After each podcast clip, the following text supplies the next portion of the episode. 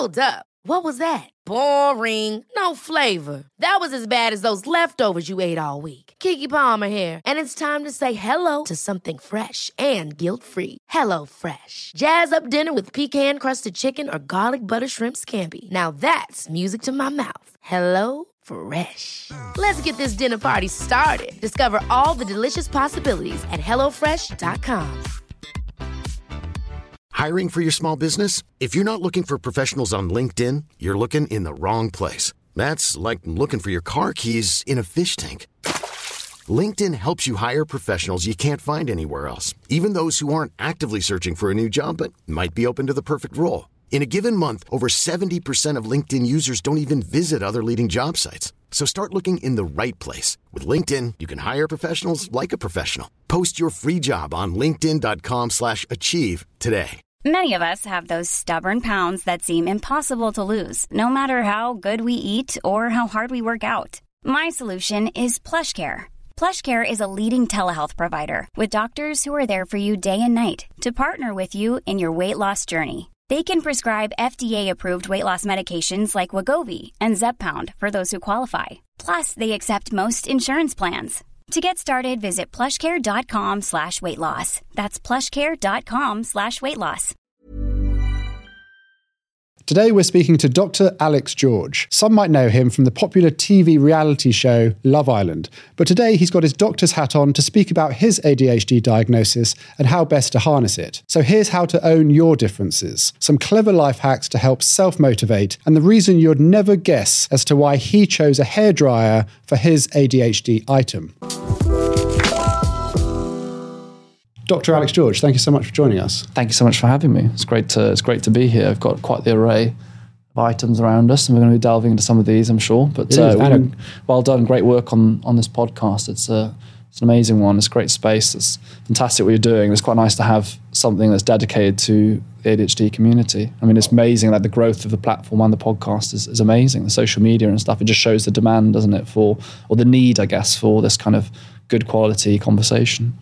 Well, thank you, May. I appreciate that. And yes, it, it does. It, I think we were discussing earlier, so much of the ADHD narrative is is, is doom, and gloom, mm. and especially young kids, they, they think they might have ADHD and they go on Google and they look it up and, and it tells them that they're going to be nothing but a liability. Mm. And in fact, if there's awareness and systems to mitigate the challenges, there's tremendous strengths that are associated with with ADHD. Yeah, well, I mean, if you look at if you look at it this way, I mean, so many people in the creative space, leaders of, of the country, leaders of businesses, um, you know, innovators, creatives are are those people who are neurodivergent. That includes people with ADHD, and I think even the name ADHD kind of sets up people for this negative view of it because um, you know you've got attention deficit, this whole thing around being deficient of something, whereas most of the research shows that um, people with ADHD actually have very adequate amounts and, and uh, amounts of attention. It's where that's placed that can be the challenge when you apply it to a neurotypical setting. So if you take uh, a group of um, children who have ADHD and you put them in a nine to five school setting, a lot of them will struggle with that. However, you, if you adapt that school setting and you're not doing hour long blocks, that you're breaking them into 15, 20 minute chunks of learning and you focus on attention led or interest led learning, you'll find that those with ADHD will excel to huge degrees. Um, I mean, many would argue that the nine to five setting, hour long classes don't actually benefit even the neurotypical because most neurotypical people can concentrate for about 20 to 25 minutes at a time anyway. I think that's what's fascinating is that so much of the stigma around ADHD, part of it is like naughty boys is a big big um, stereotype, which is quite interesting because actually um, the gender split, you know, if you look at uh, true incidence of ADHD is quite equally split across mm. men and women. Um, the ADHD uh, picture of like a young naughty boy bouncing around the room is so far off the truth anyway. I mean, only about 10% of people with ADHD have hyperactivity. Most people are combined, so they have kind of the mixed. Uh, mixed type. Obviously, a lot of women have inattentive. That's kind of quite a common type that women will have. And it's just such a problematic thing. And that's why it's brilliant when you're doing with the podcast because it's not just about getting people positive about it, it's trying to get people to realize what it actually is. Because if people think it's just about a naughty young boy that's hyperactive running around the room, for a start, you're going to make them feel like rubbish when they don't need to. And secondly, there's a whole bunch of people, particularly women, who are going to think, oh, well, I don't have it. Mm. That's not what I have because I'm not a, a boy bouncing around the room. So that's why anti stigma is so important because it's not about just about getting people thinking positively, it's getting people to understand what are we actually talking about here. Since, since you got diagnosed, what do you think you've learned about ADHD and in other areas that it showed up in your life that might actually contradict what that stereotype is? Yeah, I mean, it's it's. I think that having the diagnosis has largely changed my entire life. I can. I think I don't know if I can be put it any other way, really. I mean, I, the reason I looked into it at the age of 31 was because I started this podcast called the Stompcast. Um, you know, we, we walk and talk with the guests, we find out about their lives. And I started the podcast with the vision that I would walk with people each week, walk with the guests each week, we'd record the podcast, we'd get people outdoors enjoying nature, which I'm very passionate about. And by the way, one of the greatest and one of the best treatments for symptoms or difficulties associated with ADHD is nature therapy walking in nature was brilliant. And I thought people will learn from the conversations. What mm. I didn't expect was how profound that difference would be on me. You know, the Stompcast has been going now for a year and a half because of the conversations I had, for example, with Toddla T, the, the DJ who had or has ADHD and was diagnosed, conversations with him, conversations on sobriety, all the kind of different things I've had and experiences I've had, it's changed my life. You know, I was diagnosed with ADHD, I stopped drinking, I live a much healthier, happier life. I'm probably the most creative and calm that I've mm. ever been. Uh, and it started really with the podcast. But yes, understanding why I am this way. And then when you look back on your life, you're saying about things that you look at, just like it's like this whole like domino effect, this reverse domino, like it starts knocking back the dominoes back to the start, and you're looking back on your life and like, oh, okay, mm. this all makes a lot more sense now. You know, I was I was born um, as a as a first son, a first child, my mum uh, found that I didn't sleep for the three, first three years of my life. One of the strongest um, prognostic um, uh, indicators that someone has ADHD is when you look back at their childhood, particularly for those with hyperactive ADHD, they often don't sleep as babies. So I didn't sleep for three years because of, of ADHD, probably. Um, and then throughout my life, I think the struggles I had at school, um, I was always, I think, very bright, but I really struggled with being attentive for long periods of time. Nothing on my attention, but for long periods of time on things I wasn't interested in, mm. a real challenge. And I think as you go through your life, you just start lining everything up. You're like, oh my God, this all makes sense. And now, rather than trying to change myself and be something I'm not, because of course I'll always have ADHD, I start harnessing the benefits of it and realizing where, yeah, some things I'm not going to be good at, or some things will be challenging for me, and that's that's okay. A great deg- degree of the benefit of being diagnosed, if you have it, is the acceptance that bring that comes with that mm. diagnosis. Mm. That sense of it's okay to be who I am. You know. After your diagnosis, you did a interview with a, a British newspaper, and something I found really intriguing. You said, looking back, you've always felt different to everyone else. Mm. What, what, what exactly do you mean by that?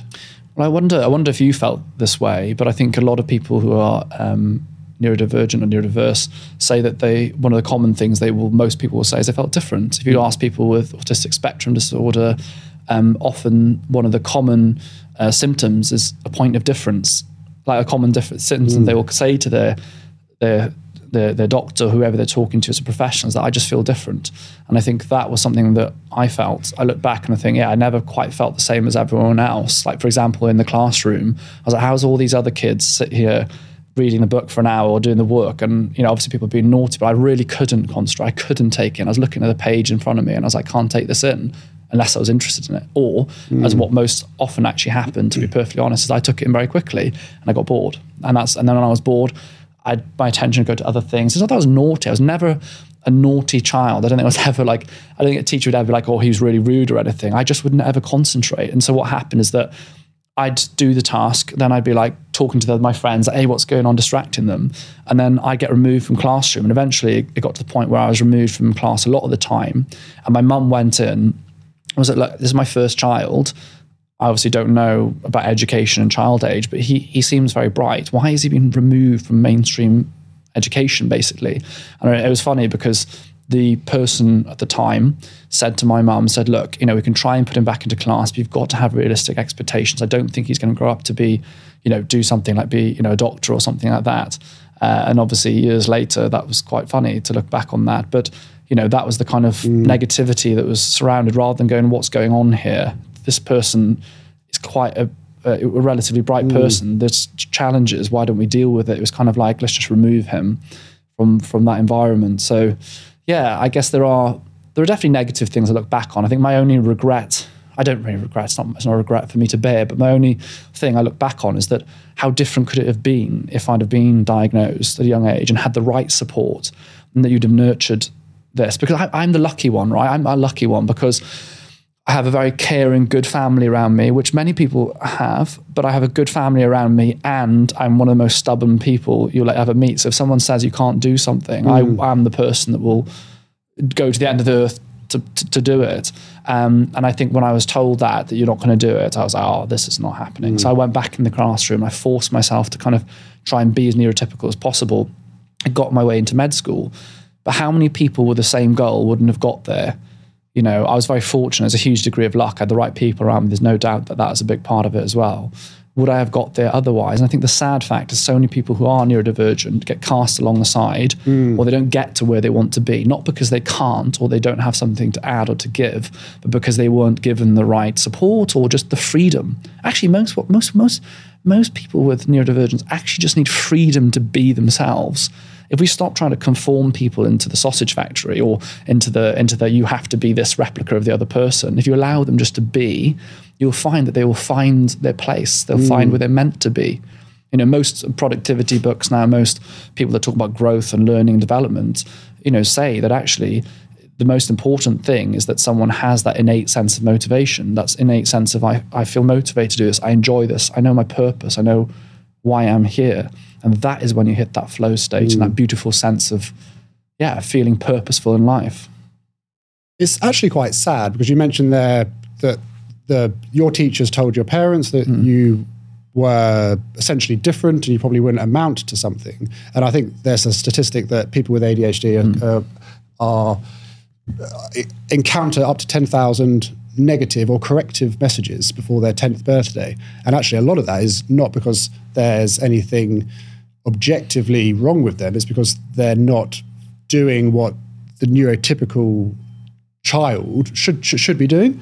Um, so there's not yeah. actually anything wrong with them. They're just being. Mm. It, it's an unfair comparison because it's assuming that all, all brains are the same. It's not mm. taking into account the diversity of thought. And mm. actually, an ADHD kid uh, might be sat at the back of the class, very still, but with a racing mind, yeah. daydreaming, full of anxiety.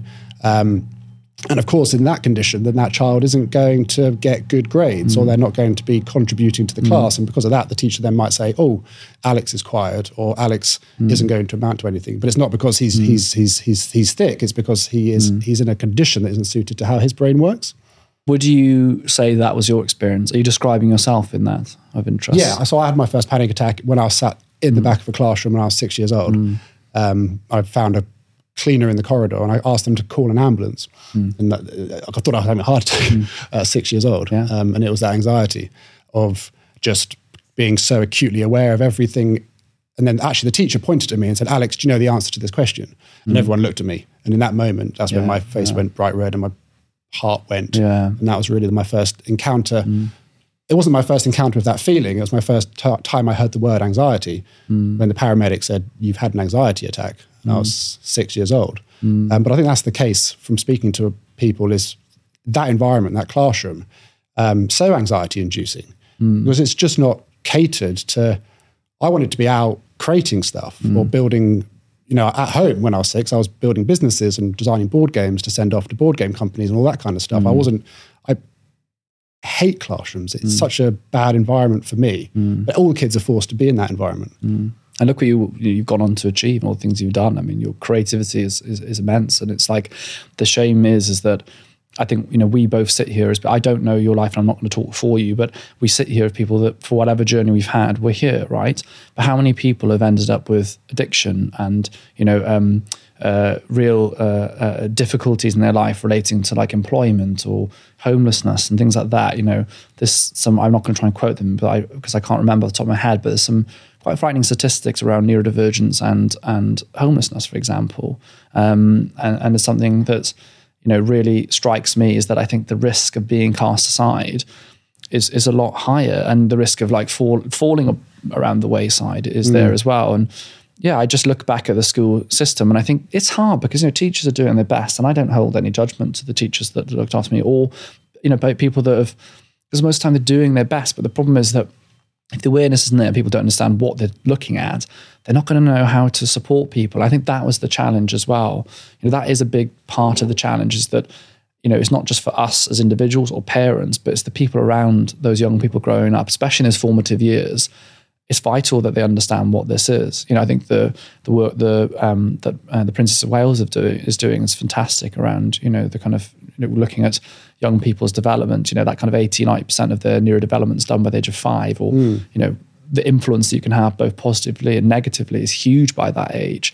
So that's why I just to think if we can just work a bit on the system and just look at educating people, look at the awareness side of it, then we can kind of change some of this stuff. Because like you said, if you take if you take you know a group of people with ADHD and you have them you know in, in environments that that reflect their output, reflect their the way that they interact with the world, you'll find that they're pretty damn useful people to have. Mm. Like if you've got a business, honestly, if you've got a business, you want to have plenty of people with neurodivergence in your business because they do think outside the box. I mean, we do, right? We, we have differences of thought. That's a big part of it. Different way, differences of attention, differences of thought, differences of interaction with the world, differences of interaction with people around us.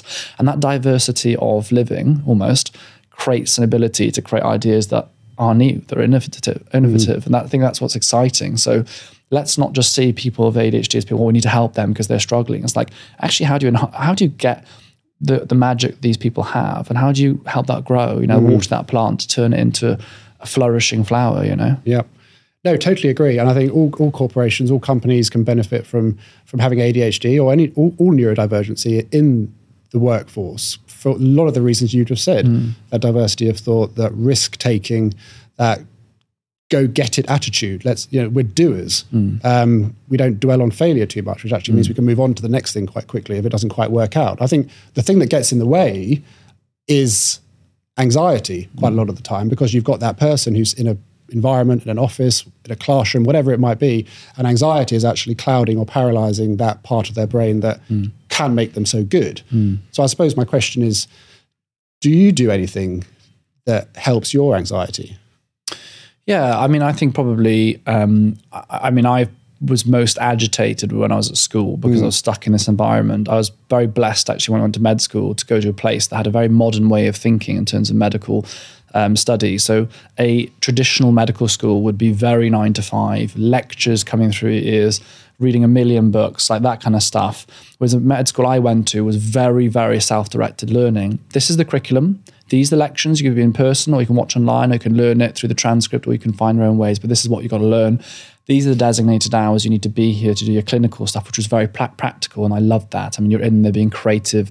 You're learning to, you know, stitch. You're learning to do all these different skills. Brilliant for, for that kind of learning. I love that. But I basically did almost all my learning out of lectures. You know, when I mm. was at a med school, I flourished. You know, I had to work really hard a lot harder than I think my capability was to get the grades I needed. When I went to med school, suddenly this was for me it was heaven. I mean, you know, I I, I got very high scores, you know, very early in med school because it was just so good for my way of learning and I loved it. And I think that was a huge change. My anxiety dropped off a lot there. But a lot of my methods for dealing with, I think, the anxiety associated with ADHD or just the general coping of life has come later in life. Because at med school, you don't really learn about these things. You know, you're learning about pathophysiology, anatomy, disease.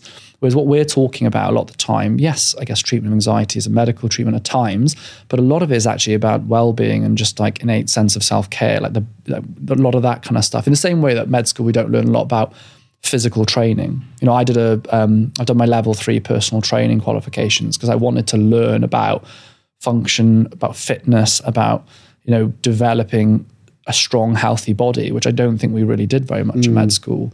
And equally with uh, looking after the mind, that stuff I've learned afterwards. So in the last kind of four or five years, I've just really like immersed myself in that world, like what's out there, what works, what doesn't work. And I think I, I built a very good toolkit for myself. You know, I wrote the the mind manual um, as a, a, you know a fitness uh, mental fitness tool in a book for everyone, really, that you can take away. You can look at things that will help and work for you or adapt them to make them work for you. Uh, and you you learn that. I mean, for me, one of the biggest things has been nature. That's the reason I start the Stompcast.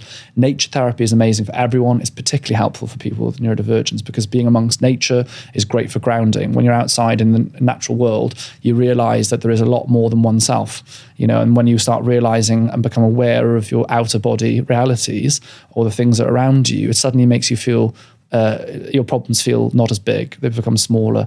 You know, I mean, it's like the idea a very useful thing actually if you're ever feeling like you're going to get anxious or a panic attack is to use the kind of zoom out zoom in trick. So mm. sit there and think right i am this person sat in this room right now. Zoom out to the universe. And think how big the universe is think how small this one Earth, this planet is in the universe, then zoom in and think, right, this country that we live in in England is actually a tiny speck on the universe. And then you're a person in there. And you realize that actually your problems feel like they're all consuming of your entire world, but they're a small part of everything else. And that's been very helpful for me a few times where I felt a bit anxious, being like, actually, my problems don't have to be as great as, as they feel but nature's brilliant for that. Nature's brilliant for grounding. Exercise. I mean, probably one of the biggest things for me preventatively and also as a treatment of anxiety is exercise. I mean, a lot of the studies out there now say that probably the greatest medication or treatment for the negative effects of ADHD is exercise. Mm. You know, when you run and you go and exercise, your dopamine is raised. And we know obviously um, ADD, ADHD is a dopamine deficit disorder. You're getting your dopamine up. But the beautiful thing of exercise versus a lot of other things like sugar and foods is that your dopamine doesn't crash. It glides down. It's like the sail effect. So it kind of rises up as you exercise. And then throughout the hours in the day, it'll glide down. So you'll have that lovely, long lasting dopamine boost. Fantastic for, for, um, for ADD. The other one as well is cold showers for me. You know, cold showers again, spike your dopamine and again, keep it boosted throughout the day. So every morning I go out for my walk, I'm in nature, it's exercise as well, and I have my cold shower. And since I've been doing that, it's completely changed uh, my levels of anxiety. I get out with a positive mindset, I feel good, I feel calm, I'm ready to tackle the day. And what mm. I'd hmm. say to people is build your own toolkit.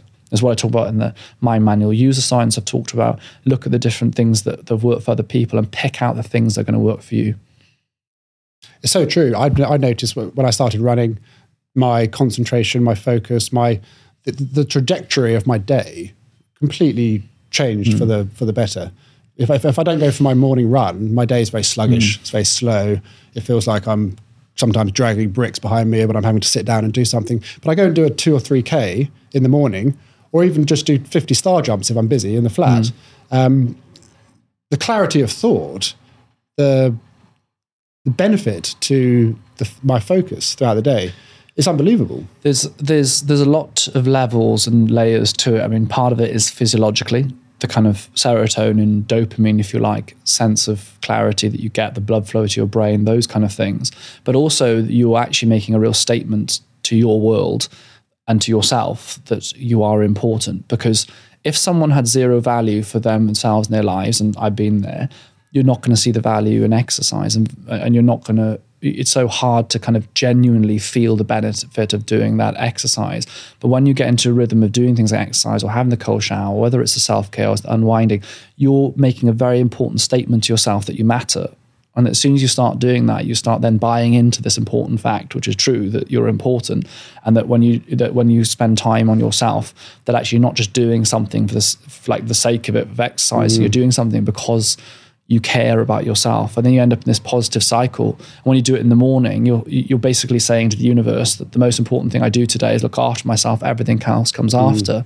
You know I say to people like you know and I have many, very many people saying oh, I'm so busy. It's so hard. Like life's so busy. And they're right. They're absolutely right. Life is busy but nothing is more important than your health. And I would argue that anyone that's uh, that spends a bit of time each day that's exercising walking whether it's reading whatever it is investing in yourself is investing in your entire life. You will be better at everything you do because you've done that.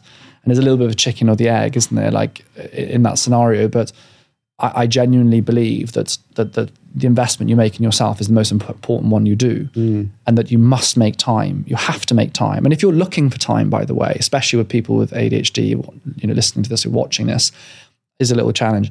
Go on your phone, go onto screen time, and look at your average hours spent each day. I'm going to guess it's between three or four hours a day. So when you say I don't have time to do a half an hour run or a walk or to read or to do five minutes of meditation steal it from that time. Mm. Take away from your four hours a day on your phone.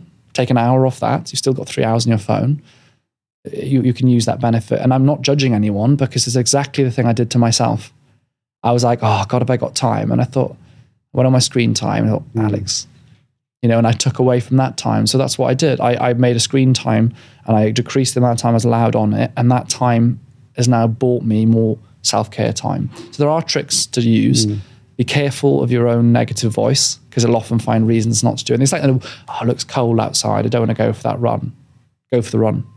Don't do things based on how you feel mm. right now. Do things on based on how you're going to feel in an hour's time or a week's time. It's the same with um, I found it with alcohol and stopping drinking, the fast forward effect. It's like if I have this drink tonight, how will I feel tomorrow? How will I feel in two weeks? How will I feel in six months? if I don't have this drink tonight, how will I feel tomorrow? How do I feel in two weeks? How do I feel in six months? It's a great way of maintaining any positive habit.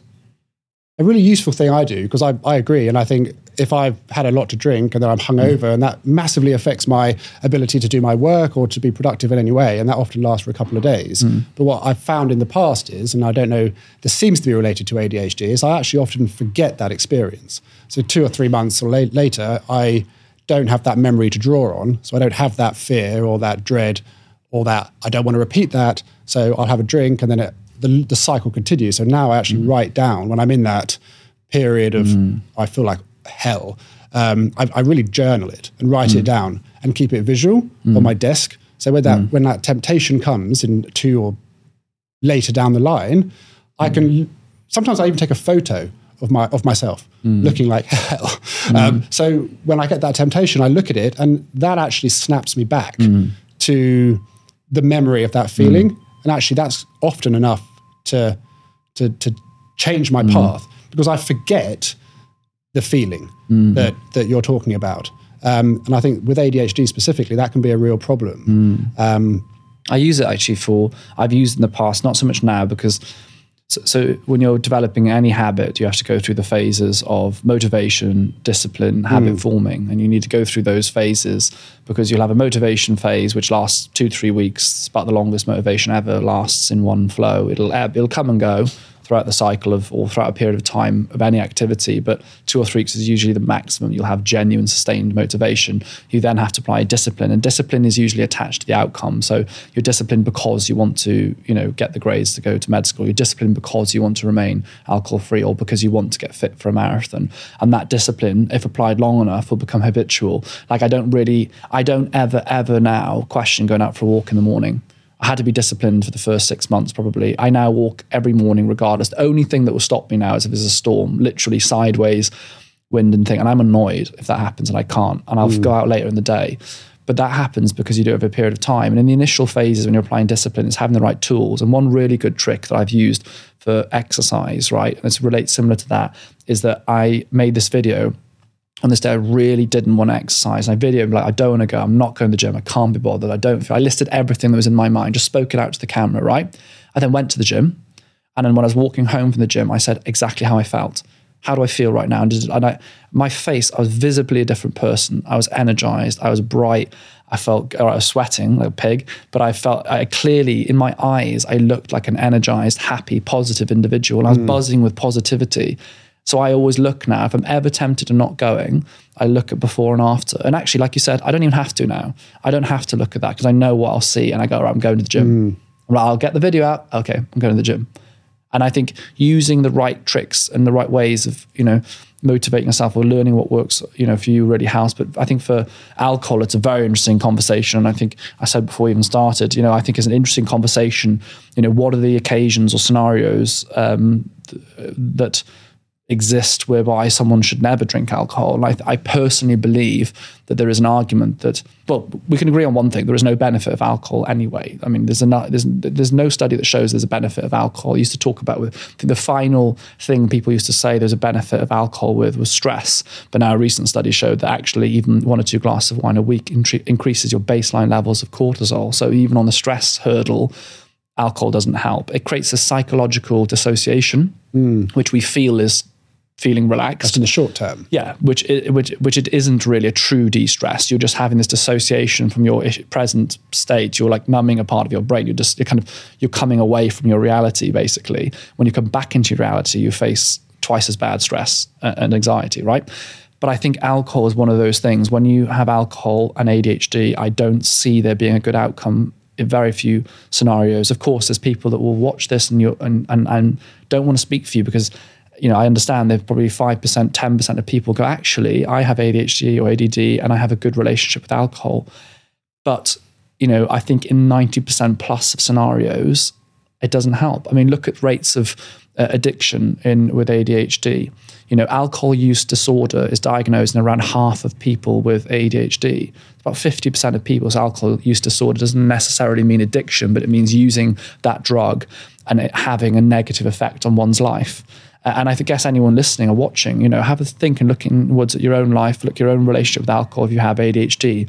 And I'd argue that probably you would be happier and better off without it. And I don't want to be here like preaching, but I'm telling you as someone that drank all the way through my 20s, that drank quite a lot, that was at med school, that did all the, the partying that was associated with mm. that. I look back and think, would I have been happier and healthier without alcohol? And I know with every inch or every part of my heart and every part of my head that I would have been. Mm. And I think the alcohol is one of the alcohol and ADHD I don't think mix very well. I don't know what you think. You've interviewed lots of people on this now. I mean, alcohol has probably come up quite a lot. What do you think about that? Do you think that alcohol and ADHD can mix? I've interviewed, like you said, I've interviewed a lot of people. The the the, the main question I get is what's what what advice would you give to improve my, AD, my the negative sides of ADHD? And the first thing I always say is, well, do you drink? Mm. Do you hmm. drink alcohol? And I say, well, if you can cut that out, I think that would be massively beneficial. Because from my experience and the people I've spoken to, for me, if I have a drink in the, in, in the immediate term, it actually makes my ADHD considerably worse. Mm. Um, it ups my impulsivity. It decreases Same. all of the positives that I associate with ADHD the creativity, the fast thinking, the problem solving, all of that disappears. And I end up just completely zoned out. Yeah, in the short term, I might be disassociated with the stress, but then the two or three days, even a week afterwards, my ADHD negatives are considerably heightened and all of the positives are muted. So I always say to people, like, do you drink? Are you able to, to reduce drinking or stop drinking? I, I think, and as you said, exercise, getting outside. It, it's, the, it's the simple lifestyle changes, I think, that are way more beneficial than a lot of the hacks, mm. the the, the quick fixes, the you should eat omega mm. threes, mm. the, the, dietary suggestions, the you know all the, the mushroom th- things. Mm. Do you drink alcohol? Because also they're susceptible to addiction as well. It's huge. Uh, it's huge. I mean, fifty percent alcohol use disorder is a shocking stat- statistic, really, and it, it, and it's and it's largely there's lots of reasons to that, but I mean the impulsivity is a huge, and I agree with you. My, my, most of the most stupid things I've done in my life that I think, oh, do you know what, I'd have done dealt with that situation differently, I'd have, I wouldn't have done that or whatever, were either when I immediately when I drank or in the day after, you know, and it was relates to impulsivity or the anxiety that would come afterwards, mm. and you know, I, I, I just think that those things would have been different if I hadn't have drunk. I think that's the problem is that in the moment we feel you know, I think it comes back to some of what we started with this saying that you feel different. A lot of the time, people what people feel they want in life is to feel the same. You don't want to be the really tall person in the class. I was really tall. I hated being tall when I was younger. You don't want to be a short person in the class, or you don't want to be. I don't know. You want you want to be the normal person. You want to dress mm. the same as everyone else. We don't want to stand out, do we? Most of the time, and we do kind of stand out a bit, I think. Not necessarily visually with ADHD, but we feel internally that we stand out, right? So alcohol provides provides this kind of solution of rounding. Mm. It rounds off all the edges and makes you kind of the same as everyone else. But at what cost? What is the cost of that rounding effect? And I think the cost is more negative effects relating to impulsivity, anxiety, and so on. And actually, as you correctly said, I think is a really important point, is that you're actually also numbing the positives you're numbing the actual good parts of it, right? And I think that is that is the thing that perhaps we don't talk about enough. We talk about enhancing the negative effects of ADHD. We're actually removing the things that are good about us. You know, if you're if you're, you know, I mean, I look at it this way. Uh, you know, people go to the end of the earth almost in sports performance to add five percent of performance. How much does alcohol take off your daily performance? If you look at life as a performance, mm. what percentage does it take off? I mean, it's like and people say, um, I feel low, or I feel sad, or I lack energy, or I lack creativity, or I just don't, I don't enjoy life that much. Do you drink alcohol? Do you drink alcohol? And I know judgment implied, but like that's an important thing to look at. If you drink alcohol, that's the first thing to address. Do the exercise, do all those other things. But if you feel sad in your life, the first thing I do is stop drinking. And people don't realize that not only does alcohol in the moment make you feel more depressed or the next day, chronic use of alcohol, and chronic use of alcohol can be anywhere from a, you know four to five pints a mm. week up. So you, using alcohol in a, as a week in a weekly basis can have a long term effect on your mood. Alcohol is a depressant; it depresses the brain. So over time, alcohol can and will, for many people, make you depressed. Not for everyone. Now, there's loads of people. I've got friends that drink alcohol. They have a good relationship, quote unquote, with alcohol. They don't have any issues with it. But for a lot of people, particularly if you're neurodivergent, then it can become really depressing. Mm. So, one of the best things to do is to stop drinking. See how you are after six months of drinking. You might find you're very, very different in a very different mm. place. Mm. Yeah. Can I ask you a personal question? Mm. You seem like a very confident man. Mm. Are you sensitive to rejection? Imagine the softest sheets you've ever felt. Now imagine them getting even softer over time. That's what you'll feel with Boll and Branch's organic cotton sheets. In a recent customer survey, 96% replied that Boll and Branch sheets get softer with every wash. Start getting your best night's sleep in these sheets that get softer and softer for years to come. Try their sheets with a 30-night guarantee. Plus, get 15% off your first order at bollandbranch.com. Code BUTTERY. Exclusions apply. See site for details. Hiring for your small business? If you're not looking for professionals on LinkedIn, you're looking in the wrong place. That's like looking for your car keys in a fish tank. LinkedIn helps you hire professionals you can't find anywhere else, even those who aren't actively searching for a new job but might be open to the perfect role. In a given month, over 70% of LinkedIn users don't even visit other leading job sites. So start looking in the right place. With LinkedIn, you can hire professionals like a professional. Post your free job on linkedin.com slash achieve today. Yeah, I, I am. I'm confident because I'm confident because um, I have spent a long time. A, I think genuinely working on myself, and B, I spent a long time, a lot of my life doing things that scare me. And therefore, I know my mum gave me a great bit of advice. She gave me a lot of good advice in my life. She said this when I was younger. She said, "Get comfortable being uncomfortable." And I spent a life of being uncomfortable, and now I'm pretty comfortable being uncomfortable.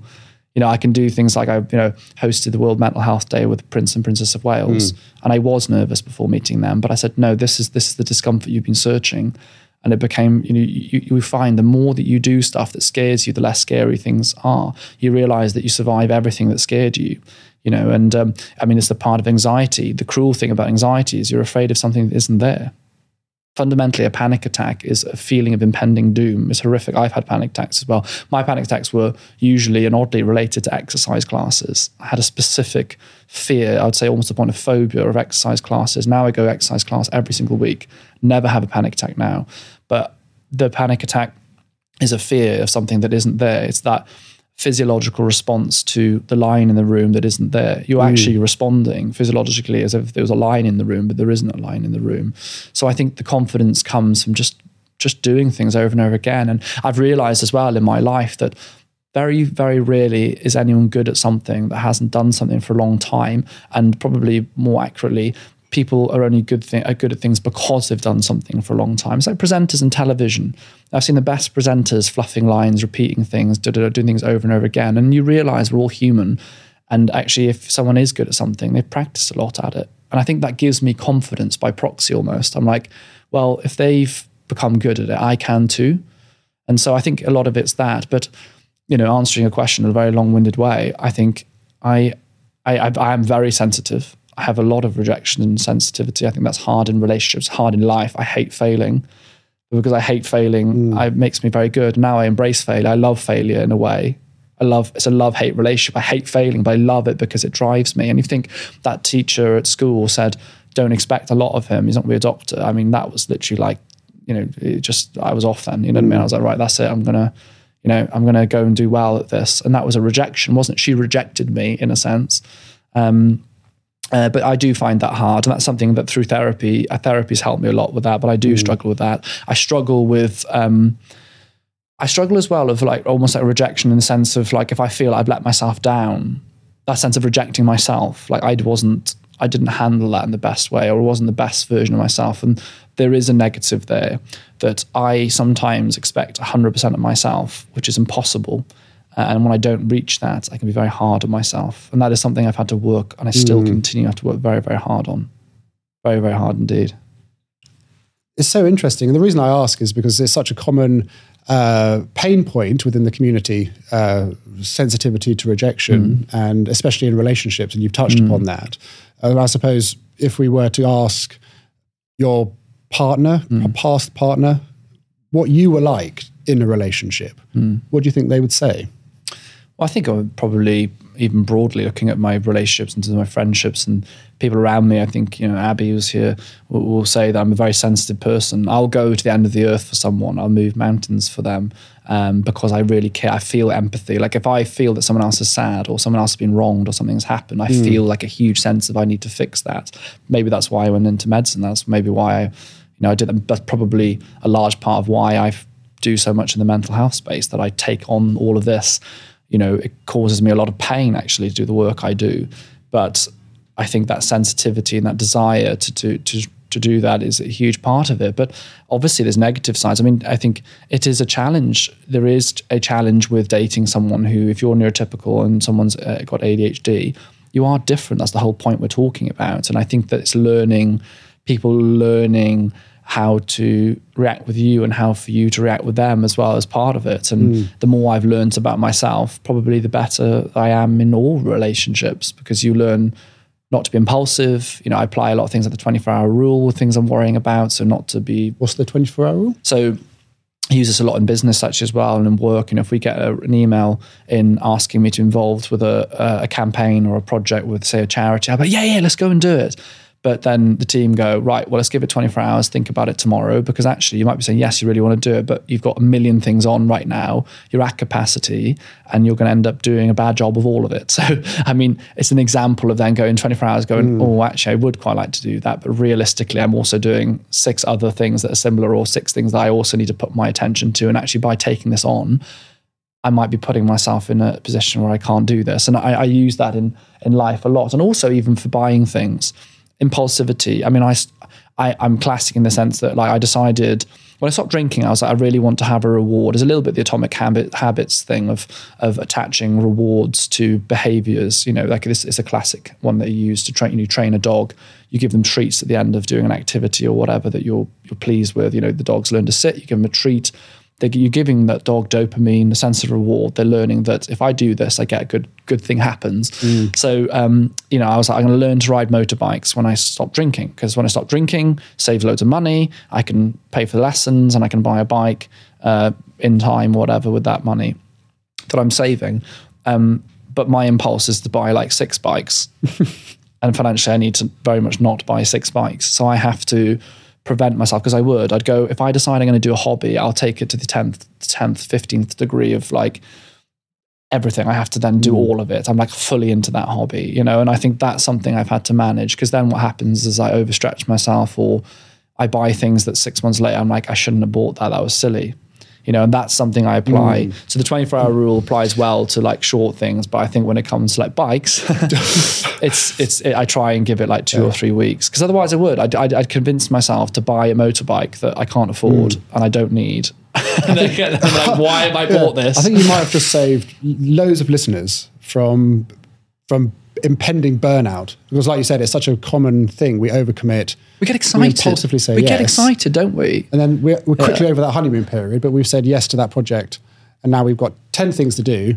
And actually, now, our- because we're 24 hours later or a week Yeah. later, our excitement's on a shiny Yeah. new project. But we've said yes to 10 Yeah. things yesterday. Yeah. And that's just going to lead to burnout, more anxiety, because then Yeah. you've got to probably go back and say, I'm really sorry. You've got to let people down, which is a nightmare for, for people with ADHD. I um I was given a great piece of advice by Jake Humphreys on the Stompcast. I recorded it with him the other day, and I thought this is fantastic. I think this is really useful, and I'm going to share it.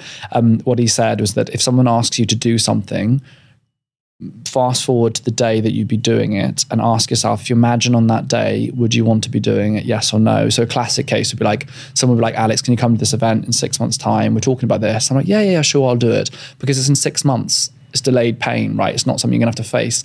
Zoom forward to that day and imagine going to that event. If you want to go with it, brilliant. You should be saying yes. You made the right decision because you'd want to go. But if you think in six months' time, you're like, oh no, actually, in six months, I'd be like, oh, I've taken on too much. I really can't do this. I don't want to do this. Then it helps you say no to things that you you that you actually wouldn't want to do. Mm. So I'd really give that a go. And if you're questioning something, zoom forward to the day. Imagine imagine going to it or completing that task, or imagine a situation where you you are doing what you're going to promise to do. Would you be happy with it? It could be a weekend away with friends. Like they're going off, yeah, yeah, yeah, I'll come with you, but you actually don't want to go. You don't mm. like the place, or we don't like what they're going to do. They're going paintballing and you hate paintballing. Imagine going paintballing and then decide whether you want to go or not. I think it's a great way. I mean, some of those hacks are really, really useful. Uh, You can't change the way that your brain is, but you can certainly use things to help, you know, illuminate areas that perhaps otherwise can go astray. Yeah, no, it's brilliant. Absolutely brilliant. It's such a simple thing just to put some distance between the stimuli, stimulus, and the and the response. I guess. And I suppose the same could uh, be applied to rejection sensitive dysphoria. Is is that perhaps you have a reaction to rejection, and actually, if you put time between that and your re- response, you've actually given yourself time to process hmm. process the decision and, and to make a better Yeah. better better decision. And also with re- rejection sensitivity dysphoria, it's realizing what are reje- real rejections and what rejections are in your mind. Hmm, what so a lot of time in re- like relationships, people can be like, "Oh, that person's rejecting me," or "They don't like me," or whatever it is. You've actually created a rejection. Whether hmm. rejection's real or not doesn't matter. It's how you respond to it, isn't it? It doesn't matter. Everything's in your head anyway. I mean, it's such a thing that spins you out really when you realize the entire everything is your reality is what goes on between your two ears. That's it, right? That, that's your reality. The stimulus is outside. You know, it- the way you react to it is is what matters. And hmm. you know, we can't control what happens in the outside world. Nothing beyond our own bodies is within our control. Nothing, literally nothing at all. You can only control your action what you're doing and what you're reacting to something, and that can be an external reaction, i.e., how you react to your partner or your friend or your colleague. You know, and being, you know, be behaving and being the person you want to be in that situation. And then the other part of that reaction is what happens internally. How are you speaking to yourself? Are you putting yourself down, saying, "Oh, I'm not good enough for that person," or "I'm in this job, I'm not good enough for this job"? You know, people reject themselves from scenarios that they are not being rejected from, but in doing so, then become rejected because of their hmm. behaviors. You know, so it's recognizing that within yourself and dealing with those. You know, they say a lot of the time, relationships. The biggest battle in the relationship is you know dealing with the demons in your own mind. If you can hmm. deal with those, you're you're half, you know you're at least half the way there. it might not even be a response to the, re- the rejection or perceived rejection that's happening in front of you in the moment. It might that what happens in front of you actually might be a reminder. It might snap you back Sure. to a to a trauma hmm. or to a, an event that happened in your early years, or not necessarily in your early years, but a significant event. And actually, the event that's happened to you right there, right then. You're not responding to that. You're you're responding to a memory that that event has has brought up. Well, of course, you know, our brains, our thoughts are a highlight reel of what's happened to us, mixed together and jumbled together to create a perceived potential for the future. Our thoughts can only look backwards, right? Everything we look forward is a projection based on our past. It's not a reality, is it? Our thoughts tell us like, you know, there's a great example of one that I that I heard. I think it really, I think it's a really great way of looking at this. Um, you know, you're at a bar with your girlfriend. Uh, the girlfriend goes to the the bar and she's talking to a guy and they're, they're laughing, they're like having a hug and stuff. You're like, oh, I thought I wanted to a drink. What are they doing? Who's she talking to over there? Um, and they come back and you go, oh, like who was that? Like, and they're like, oh, that's my cousin right? So you've created, maybe you've been rejected in the past, maybe you've been experienced where someone has been unfaithful to you, whatever it is, mm. and you look back on your past, and then that jumbled in your mind, your mind projects what's happening in front of you. Obviously, it doesn't know what's happening; it's just a projection of that. Then they come and sit down, and it was was nowhere near what, what you thought it was. So I think it's just being aware of that. Is that our brains will always take a negative skew because a negative skew is seen as protective. Mm. Like it's psychologically protective to have a negative skew. And it will only jumble stuff up from the past anyway. And the other big thing, as I've learned, is to really get this into our minds is that our thoughts are not reality and our thoughts are not the truth. We equate thought with truth. What you're thinking isn't the truth. It's just a thought. I hate to tell you, like it's just a thought. And you've got to tell yourself that as well. It's like, it's just a thought. You don't have to engage with thoughts. You don't have to believe thoughts. You don't have to follow thoughts along. Thoughts can just pass. And I would say the best thing you can do is when a negative thought comes up, watch it, thank the thought, and let it go when you depower negative emotions and you shine a light on them for what they are, just thoughts, irrelevance really in your mind, and you let them go, what you replace that with is clarity. And from clarity, you make good judgment. Most of the breakthroughs in science, most of the breakthroughs in the world have come from a place of cla- clarity. People are sat under trees, hit in the head by an apple, or they're out walking. I certainly think most of my best ideas that have come to fruition have become successful campaigns or whatever it's been has come from a place of clarity. They've never come from me worrying about something. How creative can you be when you worry? You can't, mm. can you? You just jumbles of nonsense in your head. So interesting when you said you, you instantly default to the negative because that's a protection. It's mm-hmm. like when someone asks you, say your boss asks you for a quick chat without any context, and you instantly catastrophize. Mm-hmm. You instantly think you're going to get fired. Mm-hmm. When in actual fact, it's probably just something completely harmless. And when that kind of thing happens to me now, I never let someone put me in that position. So if mm. someone asks me for a, for a quick chat or a, a meeting, I'm instantly like, okay, just can I have a summary? Mm. Because otherwise, Yes. my mind is going to catastrophize and think that my world's ending until I get some reassurance that it's not. Mm. Especially if it's there's a- uh, some time between the invitation mm. to a, for a meeting, just sticking to that example, and the meeting taking place, where I then find out that mm. that actually it's it's a harmless meeting. But Yeah. because my mind catastrophizes, I don't let people put that put me in that situation anymore. It's a great idea. And you can just say to someone, I think being really open about it and say, you know, just so this doesn't cause anxiety or worry for me, can you just give me a summary? And most of time, be like, oh my gosh, no, there's nothing to worry about. It's just about this project that we've got coming out. I want you to have a look at or whatever, you know. So just mm. bringing that forward and just highlighting to someone so that they, so they're not, they know. Because a lot of the time, if people think, oh my gosh, it's causing you anxiety, they don't want you to be mm. worried or whatever. You know, that's a great tip, actually. Good idea. Alex, I ask all my guests for mm. an item in their life that most represents ADHD. this is truly fascinating. I can't wait to hear the explanation. You said a hairdryer. Mm-hmm. Um, yeah, I'll give it to you because I'm truly. And actually the funny story behind this is this is the exact hairdryer, the the mode of one that kind of relaxes me sound wise the most. And I actually have a hairdryer tattoo. Yeah, that's a funny one for you. You actually do have a tattoo. that's I that's, a that's hairdryer actually tattoo. It's a very retro style tattoo, which I think is kind of fun. Um, and the reason I have a hairdryer tattoo, or the reason that you've presented a hair hairdryer, is because the white noise from this really relaxes me. And I said to you um, earlier in the episode that as a child I didn't sleep uh, well at all. And the one time that I would sleep, as my mum would be, as you would be drying your hair after a shower or whatever, and then I'd fall asleep. And the white noise is amazing for calming. So white noise and brown noise, which are the common as well. Um, the reason that we find it it's believed that we find it so relaxing is that um, when we're in the womb, this placental blood flow, and placental blood flow, if you think of the whoosh, whoosh noise it makes, it's white noise, it's brown noise, and it like it, it's very relaxing to the kind of primitive brain. So as a child with ADHD, it really, really helped. And throughout my life, I've just found the white noise just so relaxing. Um, your electricity bill will be really expensive on a hairdryer all the time. So, like if you use YouTube or there's loads of apps now that have a white noise and brown noise. I'd really recommend brown noise. It's slightly more, it's a calmer version, I think. I prefer brown noise.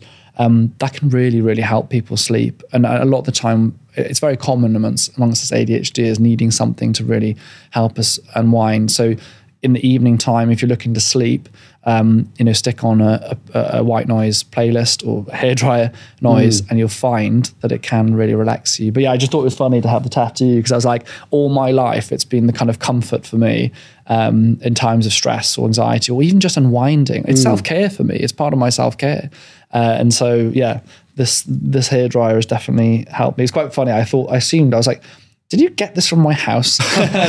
uh, very, very impressive you got hold of it, but it's just funny. That's the exact one that I, I yeah, find use. It's so interesting because I, I'm in my flat. I, I next to my desk, I have a lamp, and it makes this humming noise, like quite low, but noticeable. Um, to the point where sometimes I've had someone over and we've done some work together, and they've said, "Can you turn that off?" It's quite irritating. But actually, for me, I wasn't even aware, but I noticeably missed it when when when I had to turn it off. So I guess that's kind of the same thing. It was a very like mm, very like low Yeah. humming noise, and I think actually that's enough to just give my brain a little bit to to to, to stabilize the mm. chatter mm. that's going on in my head and to enable mm. enable me to really focus on on what I'm doing on my computer. I mean, other people use things like, um, you know, rain sounds and stuff. I think it's finding what works for you, but I think most people will have a sound or frequency relaxes. Argu- arguably, music isn't that different. And music is a sound, it's a noise that relaxes you. People often have certain artists that they find helps them just unwind. Classical music has classically been one that people use to relax and you know, um, you know, when they wanted to be creative or they want to tap into flow or they just want to like just zone out for a bit, they listen to classical music. So it's not so different. It's just Hmm. a sound, but um, people laugh about it. But a lot of people, you, like, I can tell you You now, put that on the table there's a lot of people. I'm sure they are. People can put it in the comments on the on the Yeah. YouTube or whatever. Like how many, yeah, or in version. socials. Like, do you listen to white noise? Do you find hair dryers relaxing? Hmm. I mean, people like Wayne Rooney. I mean, famously, I, as I understand, if it's true, you know, you had the um, Hoover on to sleep or the Dyson or whatever he uses to to sleep. Hmm. So you know, people do do it. Are you able to share your journey with us that you've had with ADHD medication? Sure.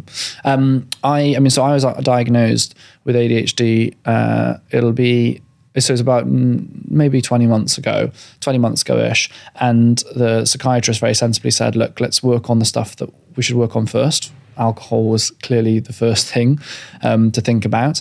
Uh, and then let's optimize everything. So exercise, using all the different things, and let's see where we get with with medication, if, if it's required, if it's useful, and so on. Um, and yeah, so uh, I personally find medication, particularly so I use a short acting a medication, short acting stimulant, helpful for focus and concentration, particularly if there's tasks that are necessary, but perhaps things that don't stimulate my ADHD brain, brain as much. So if I need to do particular studies or something that I find hard to concentrate, or if I need to do an essay and I, I really need to do it, but I, I I can't seem to click into it or get get into it, that's really helpful. But actually, interestingly, I now kind of I use it as and when. You know, some people will use. Um, I don't know what your experience or whether you take medication, but some people use medication every single day, and that's absolutely, obviously absolutely fine. Um, some people use it uh, occasionally or regularly, or sometimes people use it infrequently or not at all. I would say I'm probably now in the place where I use it sometimes, and it's more about what's going on in my life that matters. And I think the reason this is is that I've moved very much towards um, making my life more friendly to the way my brain works. So I have a lot more blank space time where I'll create space to do. I know what tasks I need to do, but the way in which I engage in those tasks and get them done is down to me. So there's a lot more autonomy hmm. rather than having days that are so diarized. If that makes sense, and that has really helped me. I still need to do the same stuff. I still need to get it done by roughly a similar time frames but the way in which I engage in those tasks are very different. And so what that means is when I'm in a very productive state, I smash through 20 different things in like an hour. When I'm in an unproductive state, I'll go for a walk. And I think that has really helped me flow, ebb and flow with my energy level. And I'd actually really advise that for anyone that's neurotypical as well. You know, it, it, sometimes you're fighting against the tide when you're really not able to concentrate. Think, why? When's the last time I went for a walk? Do I need just to have half an hour listen to music? Maybe I need to come back to this task tomorrow. Maybe I should do a different task that's more exciting for me right now. Come back to this current task when I'm more able to. And I found those techniques really helpful, and therefore medication I've not needed as often or as much. But I do think that probably just depends on what's going on in my in my life. If I had to work a nine to five job in an office, then I think I'd be medicated. And that's a sad truth. I think I would have to be medicated because I don't think I could engage with that environment. Whereas I am effectively my own boss, got a great team around me, but I have created a life which I think is very, very useful for someone that's hmm. not neurotypical because I can I can cre- create my time and use my time in the way that my brain finds most useful or helpful. That's so interesting because I feel exactly the same. I don't take ADHD medication, and I think if I had to work in an office, as you said, I, I most likely would because I think I'm in a position, a very privileged position, that I'm able to wake up when I want, take as many breaks as I want, work whenever I want. Most of my work happens in between midnight and 4 a.m. Mm. Um, and most of my ideas come like similar to what you said when I'm out having a walk or, or running. If I was, mm. I had to go to an office, then I think it'd be very different. Because mm. um, I I've tried to force myself to sit down at my desk for two or three hours, and my girlfriend laughs all the time because I'm going to my office. Five minutes later, I'm out. I go in there for ten minutes, then I'm out again.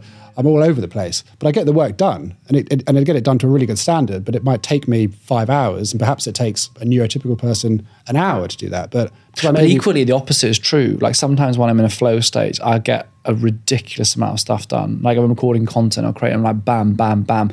Like I am a very, very productive person. I think mm. I do get a, a, lot done. I mean, I, I, do, but equally, but I think that happens in the right states. I can equally mm. get nothing done you know so there's it's and i think it can be very frustrating when you're in that state where you can't get something done isn't it? That's what's frustrating. But if you kind of i think it's finding what works for you and if you do then i think you can just get mm. into those really great flow states.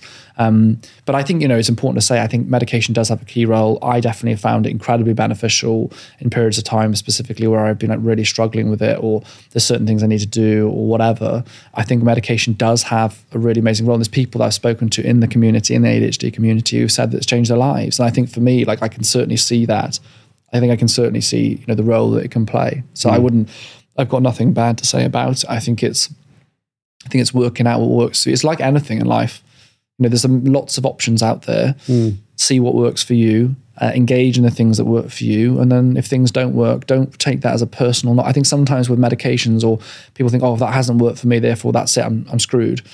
don't feel that way. That's a very your brain will obviously do that because we've talked about the negative view of the brain. Don't have that view. Um, sometimes you need to try different medications to find what works for you, or uh, like we've said, perhaps it's looking at the life and what's going on around you. A lot of workplaces are getting much better at understanding that people do need to be allowed flexibility and autonomy at how they engage and how they deal with ADHD, how they become most effective. Um, and I think the more that we moved in that direction, the better. I mean, I'm doing a master's at the moment, um, public mental health masters at King's, uh, and they know I have ADHD. and they have made um, uh, changes, you know, to the way that I engage both in exam, but also the coursework to allow me greater degree of flexibility to to to get it to get it done. And I think that is really good. I think the more the world is like has that view and realizes that we are very capable people, we just need to do things in our own way. I think the better. And, and I think workplaces can do that. Workplaces can be really supportive if they choose to be. Yes, absolutely. I mean, simple accommodations for neurodiversity can make a massive difference. I think essentially judge people on their outcomes rather than their processes. And if they want to start work half an hour later or earlier, in order to not get overwhelmed by the rush hour traffic, mm. then that's just you know a simple accommodation mm. like that is actually yeah. a, a basic. It's really interesting because you said that you work at night, whereas I am the complete opposite. So I am a, a my mornings are my favorite part of the day. I love. I'm up at six. I get up six thirty every day, and I get up the same time every day because I find that gives me great stability. Um, uh, uh, uh and actually, for anyone that struggles sleeping, the first thing to try, well, two things before you do that. Do you drink caffeine and do you have alcohol? Get rid of it. If you don't sleep, don't drink caffeine, don't drink alcohol. If you're bad, if you're a bad sleeper, um, the next thing I find helpful um, is to have to get up at the same time every day. It's very hard to control where you fall asleep. It's very easy to control when you get up. And the brain will lock in on the time you get up, and eventually it will find the rhythm, even if you're knackered. I mean, the, the natural thing to do is if you're, is a tangent now, but if you're had a bad night's sleep, I've, I've often had bad night sleeps. Right, I had a bad night's sleep. The um, natural thing is to try. Well, I'll lie in a bit more. That's the worst thing to do. If you're tired, get up at the same time, have a bit of a nap in the afternoon, and try again the next night. Don't try and compensate with lie-ins. That actually completely messes up the sleep cycle. Just get up at the same time. But anyway, back to what we were saying. Um, it's um, it's interesting because you you're productive productive clearly as a night owl, or what people call a night owl, whereas I'm a morning get up throughout my day. I like to be in bed. I like to be asleep before 10. Like I'm literally asleep before 10, like most nights. Very rare. I, on New Year's Eve, I was asleep at 10. Mm. I think, you know, I'm not a nighttime person, but that's the thing. We're all different. Even within the neurodivergent community, we're still going to have huge diversity in how people engage with life and how they do things. So, you know, lean into what works for you. My brother uh, is not diagnosed with ADHD. He's going through the process at the moment. I think it's quite likely, but obviously he needs to be diagnosed and, and, and have the assessment properly. But he's very different to me. He's much more like you are, very, very creative at that time of night, up late. doesn't want to be up early in the morning. That's fine. Hmm. You know, work with what you listen to your body. I mean, we'd all be a lot happier if we listened to our bodies and understood the way that our bodies engage with the world and follow that as intuitively as we can. Obviously, while keeping some of the things we said before, you know, go to the gym, don't listen to your brain going, I can't be bothered. But I mean, generally speaking, if you're effective at midnight, then mm. great, engage with that. After your diagnosis, I, I read that you said that you always you try to hide and conform, and I was wondering if you intuitively listen to your body now and I guess mask mm. less. Yes, absolutely. I'm just now me. I think for a long time I was just trying to be because it all came down to what happened when I was at school, being told, mm, you know, he's probably not going to make that much of himself effectively. I then was like, I either conform, become. I didn't know what neurotypical meant then, but let's let's add that kind of thought process. I effectively was thinking either I'm neurotypical or I'm screwed. So I forced myself back in the classroom. I forced myself to great detriment actually, like. Trying to be someone you're not is is, is, a, is, a, is a terrible form of self harm Exhausting as well. it's one of the most exhausting, awful forms of self harm is being someone you aren't. Anyone knows that. You know, like you start at university and people try and reinvent themselves, then you go back to who you are. And actually, it's exhausting that period of time when you're trying to be someone else. So it was very tiring. School was very, very difficult trying to do it the neurotypical way. Um, uh, and I think the the sense of relief since I was diagnosed of oh I'm just going to be me like the acceptance of that was brilliant. Like I don't get annoyed at myself on unproductive days. I wanted to write some of the essay yesterday. Um, I'm doing the essay right now and uh, doing an essay right now and I wanted to do some yesterday. I was tired yesterday. I wasn't in a productive space. I knew that I needed that recharge and like today now I feel productive and I'm going to go and really bash out some of that essay this afternoon. Whereas in the past I'd got really annoyed at myself so that negative self talk would have kicked in and be like, oh, see, other people would be able to do this. I'm just lazy. I'm not being disciplined. You reframe a lot of your language and a lot of the way you interact with yourself. You become a lot kinder, become a lot kinder to yourself. Your positivity on the world is better. You know, I see the world in a more positive way.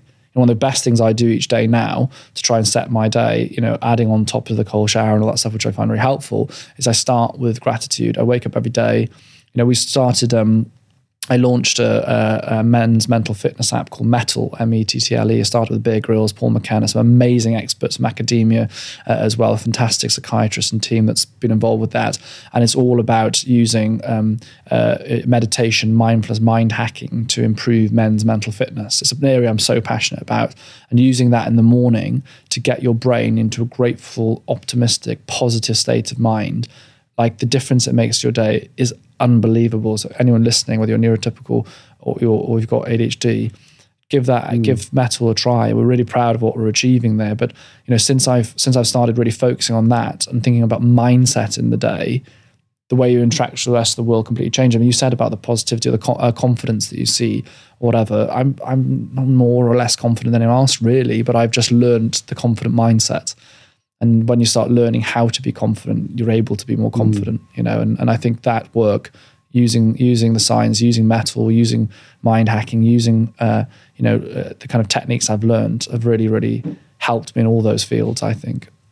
Uh, every week, I ask my Instagram community to, to to share one of their their woes that they that comes up in their ADHD life, and and I read it to my guest, and we see if Yeah. there's relatability. And um, right, let's. Gosh, yeah, I think this is a, uh very relatable one. We're only three weeks into 2024, and I've already got three parking tickets. I always forget to pay them within the time period, and then they double. Gosh, how many parking tickets? Is that, is that a thing? Is that a way you've Yeah, I've had that. I've, I've had that in the past. That's for sure. Um, eh, where you kind of put things off. You know, the the best thing with that bit of advice is to deal with things now. You know, um, one of the biggest things that I've learned is that that that the sphere of influence on life is very important. So whenever there's something that could cause anxiety or does cause anxiety or worry, go sphere of influence. Is this in my sphere of influence to deal with right now? If it is, deal with it immediately. Let nothing but an emergency get in your way of dealing with this right now. If it isn't, let it go. With a parking ticket, you've picked it up, you've seen it, pay it. Pay it immediately and, and have it done and dusted. Um, we do it a lot. We know we do uh, with ADHD. Other things are more shiny or interesting or more whatever. just deal with it in the moment. And it is one of those things. There's some things where it's reality. The world, you know, they don't. I don't think they have a system to be accommodating for people with ADHD. That we have having to gain to deal with something that is what it is. And the best way to deal with that specific thing is just to do it immediately. And I would say there are examples of that in life where we just need to learn that, and that's just practice, right? Just focus on it uh, uh, and deal with it, pay it, and, and be done with it because it is really annoying. It is re- it is really annoying, isn't it, when those things happen? I don't know about you, but I've really learned that just just sort it now immediately, and uh, and then it's done with. Yeah, no, absolutely. And it's great advice. It's, it, there's two bits. So that essentially just do it. As soon as you need to do something, do it because we will forget about it. Yeah. And then we'll get the only we'll only get reminded of it when we get that letter through the post saying we haven't paid it and then it's doubled. So that's that ADHD tax which which strikes. But also if you're doing a bit of work or you're doing something, you're doing it, and then you get an idea, something shiny, a new thought, a question that you just you're compelled to know the answer, rather than going down the Google rabbit hole or go on YouTube. Just just write, Write it write down. it down, like park it, and save it for later. I always have ideas when I'm running or walking. I have to write them down. My notes is full of just random ideas, and a lot of them are actually, I think, quite good ideas. Some of them are terrible ideas, but I write them down now, and I deal with what the task is I'm doing now. It's a really, really good piece of advice. Write it down. The other one that really annoys me, um, I wonder whether people relate to this, is just like I cannot remember certain things. Like my own mobile number, I had to change my number um, like two years ago or whatever, um, uh, and basically I changed it. It's taken me two years to learn my new number, and it's rather embarrassing. Um, Abby, my assistant here, she knows how annoying it is for me that I cannot remember. Even now, I have to really work at it to think about what my number is to tell someone. Then you have to be like, "Oh, I've got a new number. Like, let me just check it. Sorry, but you know, in your side, like it's been two years. It's very embarrassing." The other one is like dates. I can't remember my parents' dates of birth. Can't remember my brother's dates of birth. Like, I really struggle with that. And actually, in relationships, you know. People are like, why can't you remember my birthday? I'm like, I can't remember. I just can't. And like people think it's because you don't care about it, but it's just not the way the brain functions. Like my brain doesn't. uh, People, you know, I used to work obviously in the hospital, and uh, you know, I remember working on the wards. Uh, on like care of the elderly wards, and we'd have patients in there for weeks who'd been in the hospital, and they'd have like 30 patients, and I could remember every blood test results pretty much, and I'd remember like a week's worth for each patient, which is you know quite a lot to remember but my brain would decide that that is something it's going to remember everything of. I remember the potassium like five days in a row for like every hmm. patient, but I then can't remember like you know someone's name. That's you know someone's in front of us. I've met you, Tan, I can't remember your name, or you know that that hmm. is that's happened to me a lot in life, and it is very frustrating. I remember certain things to the end. I love my cars, for example, and there's a hmm. point where I could tell someone the 0 to 60 of every single car, production car, pretty much that was made. So you check me, I, I remember. I can't now. You know, my brain decides that's really something it wants to know, and I think that is very frustrating. So I'm sure people do. Do you find? Can you remember numbers like that? Are you good with like dates, numbers, Numbers awful, dates awful. Yeah. um, yeah. It's it's anniversaries is the main and family members' birthdays. Um, Yeah. Is always a point of conflict, especially anniversaries in relationships and names. I'm awful with you. You have the same name as me, so that was an easy one. But yeah. I, I'm terrible. I'll meet someone, shake their hand, they'll tell me their name. There's not a chance I'll remember Yeah. that. But I'll know that under my bed, I know where my bracelet is. It's next to that bowl, underneath that white t-shirt in the corner, next to my whatever. You know, I know where silly things are, but day to day, important stuff, anniversaries. That's why I'm rubbish at. I think I. I wonder. I actually, it's a good question. Are ADHD as good at pub, uh, like pub quizzes? Because I'm awful at pub quizzes. I have very. pub- Are you good at them? No, awful, awful And absolutely awful. specific knowledge, I'll be like so good at. Like there's something, there's a topic that I know, but I'll know it. Like I was, I've always found like, gosh, very interesting. 9/11 to be like, you know, what I remember growing up and like 9/11 happening, and it was just like a whoa, this is a crazy thing that's happened, and I became really. I'd say almost obsessively wanting to know about it because it was such a f- big point in my childhood. It's like that's happened. It was crazy, right? Everyone Mm. around the world remembers where they were, and I knew everything virtually there was to be known about 9-11 i would say in terms of what was in public discourse. We watched every youtube video every documentary read most of the books read condoleezza rice's the books about condoleezza rice the books about all the conspiracies everything i read all of it. Um, and i'd remember all of it. But then if there's another topic that's like even a show i've been watching loads but i'm not my brain doesn't decide it wants to know that i can't remember anything about it at all. And it's just like it's either all it's all or nothing almost isn't it? Very frustrating I always say I'm the worst person to have on a pub quiz team. I have a, I have a very narrow lane of knowledge. But outside of that, I really struggle to maintain inf- information. Mm. Al- Also, if I'm having a conversation, like word retrieval can be a real issue. Hmm. Stuff I know, but in the moment when I'm talking to someone, I, I will will just have a brain malfunction and I won't remember a word that I've used every day for my mm. entire life. Mm. And then it will come back to me after that social mm. encounter's finished. I'm like, oh, damn, that happened again. I look stupid in front of that person, but mm. I know that word. It's a word I use every day, but in that encounter, it just left me. I couldn't retrieve it from my brain. and use it. Yeah, it's a funny one. That's definitely one I find those annoying. I find I hate pub quizzes. I hate trying to remember dates and birthdays and things like that. But then, yeah, I can remember. I remember, right, you know, studying for exams, and I because I found medicine like so fascinating and shiny. I'd read a book, and I'd remember, but like I'd read the Oxford Handbook, and I could remember the color, the page number, the pictures in it, the order that the hmm. diagnosis, the order that treatment was in, and like I have a very creative, very calculating. I'm very good at working out problems. So it was great for like med school exams. I mean, it was fantastic for, but then, yeah, I then couldn't tell you what my mum's birth was. So, but I don't know. I think hmm. arguably it's handy to be, to know the medicine better maybe. I was like, mum, look, you know, I don't know your date of birth, but hopefully I can remember some stuff to There help you. with, uh, that come with ADHD, like we've just spoken about. that Write it down. That was the biggest thing is write, it down. Just you write know, it have your down. notes Yeah. Mm. section, write down important dates. Thing. Use your diary, use calendars, use diaries. If you if I put all my social occasions now in the diary, they just go in there and there's reminders on them. I I I put if I need an anniversary, that will go in the diary. If you get ideas that you need to you want to do something, but while you've got an important task, just write it down. Just write it down and finish the task. And if there are those things like parking tickets, tax returns, just do them. I know there's no there's no clever, sexy way of getting around it. You just need to do it. Hmm. Just have a mindset that there are certain things that can't be delayed. Deal with them immediately, and you'll you you you will get through it. And you'll learn. You'll start learning to be able to do that. Hmm. You know, there's only a few things you have to do neurotypically. Probably paying parking tickets annoyingly is a very neurotypical thing you have to do properly. so, I also think like also not being ashamed to to do things that might fall outside of what society deems to be normal. Hmm. For example, I always used to think that being an adult, an organized adult meant that I used to use I had to use my calendar in my mobile phone. But I'm awful because I forget to look at my calendar in my phone. Hmm. So I forget meetings, my phone goes off. Alex, where are you? Oh, I've missed another appointment. But hmm. actually now I use a big, colorful whiteboard on my desk that has loads of color coded magnets. And two years ago, I probably would have been ashamed hmm.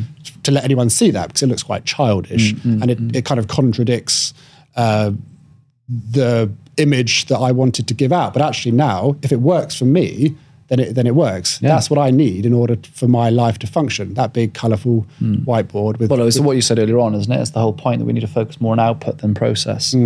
Focus on the output doesn't really matter, does it? You know, like however you get something done, if you get it done, that's great. Like that's it. I mean, I use um, I've got the calendars on, so it buzzes my watch now, so I'll know from the watch that's on there. Or there's reminders there. All very fortunately, I have a team that kind of kind of can help make sure I'm in places on time. So fair enough. I've slight advantage there, I guess. But it, it, using little tricks and stuff like that, they they do they do help. Try and use technology in your favor. We often bash technology a lot, and we should.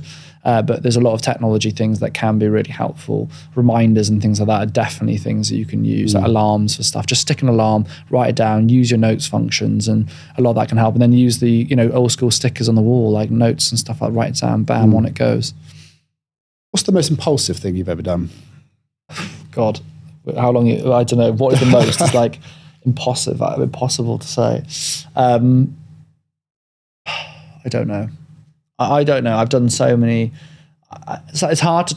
It's actually quite hard to tease apart impulsivity and just drive. Sometimes very hard. I'm a very driven person, and I think impulse. You need to have intuition attached to drive to really be, I think, successful. And it's very hard to separate that from impulsivity. Um, was going on Love Island impulsive? I don't know. Maybe it was. Maybe it wasn't. I don't know if that really was. Maybe. Um, I think I have a real like go for it attitude. I generally, uh, my biggest fear in life is to regret not having lived. I think people are very, very worried about things and, and different things in life. My big worry is is not having lived, like being that eighty year old looking back, thinking, "Damn it," you know. Because ultimately, you, you, as cheesy as it sounds, you get one life. We're all doing life for the first time. I want to leave thinking I've lived many lives. And I think I have. You know, I've lived a lot of different lives already. You know, I'm 32, 33, and I feel something I'm proud of is that I've explored a lot of different kind of ways of living, things do it to do, and I'm not afraid to try things. And I've been really bad at stuff. I've tried mm. things that haven't really haven't worked. I fail all the time. I still do quite literally, I failed an essay on my master's. I had to reset it, but I'm not afraid really of those failures, and and I think that drives me to try lots of different stuff.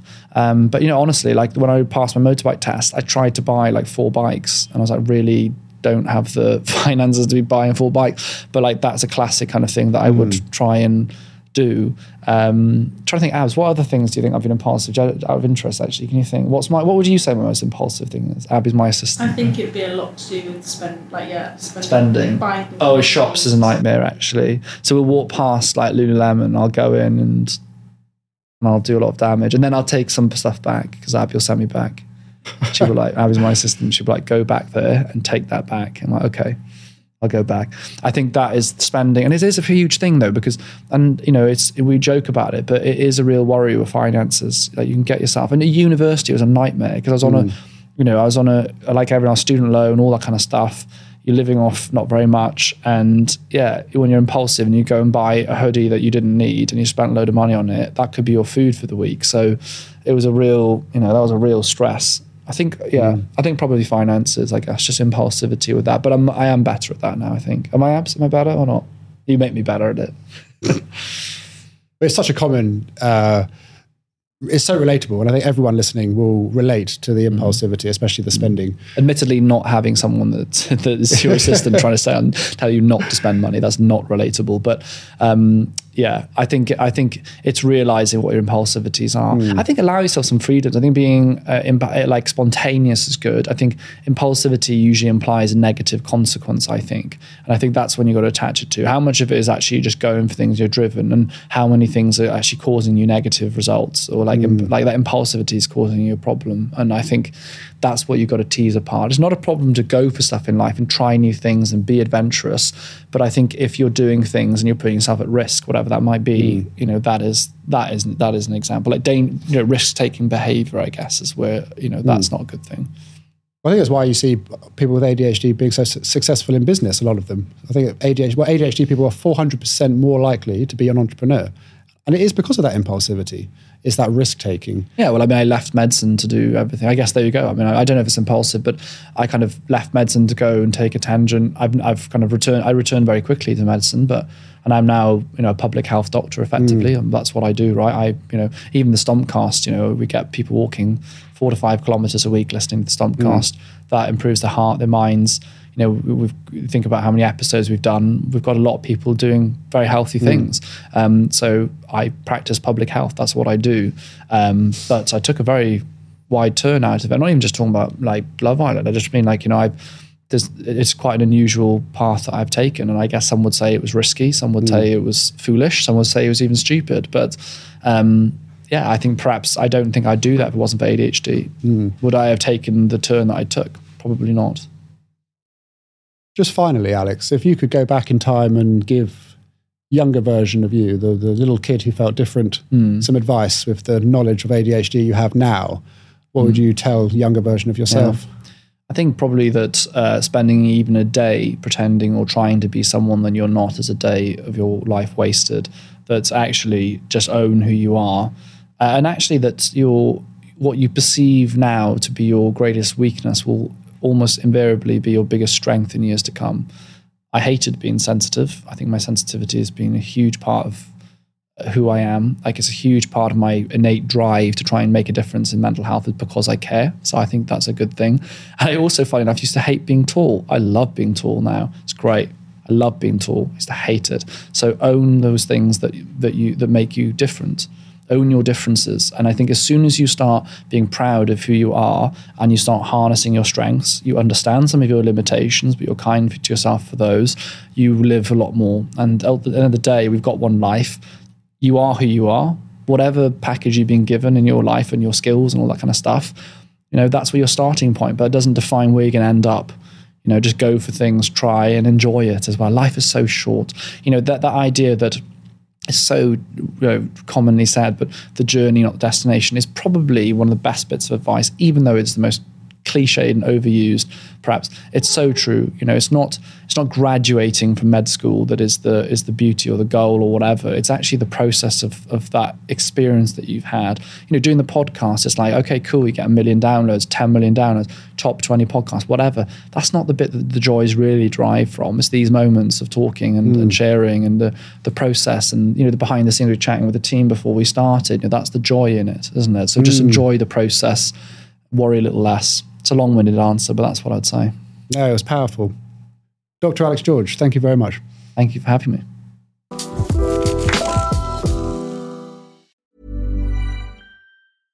Imagine the softest sheets you've ever felt. Now imagine them getting even softer over time. That's what you'll feel with Boll and Branch's organic cotton sheets. In a recent customer survey, 96% replied that Boll and Branch sheets get softer with every wash. Start getting your best night's sleep in these sheets that get softer and softer for years to come. Try their sheets with a 30-night guarantee. Plus, get 15% off your first order at bollandbranch.com. Code BUTTERY. Exclusions apply. See site for details. Hold up. What was that? Boring. No flavor. That was as bad as those leftovers you ate all week. Keke Palmer here, and it's time to say hello to something fresh and guilt-free. Hello Fresh. Jazz up dinner with pecan-crusted chicken or garlic butter shrimp scampi. Now that's music to my mouth. Hello Fresh. Let's get this dinner party started. Discover all the delicious possibilities at hellofresh.com. Imagine the softest sheets you've ever felt. Now imagine them getting even softer over time. That's what you'll feel with Boll and Branch's organic cotton sheets. In a recent customer survey, 96% replied that Boll and Branch sheets get softer with every wash. Start getting your best night's sleep in these sheets that get softer and softer for years to come. Try their sheets with a 30-night guarantee. Plus, get 15% off your first order at bollandbranch.com. Code BUTTERY. Exclusions apply. See site for details.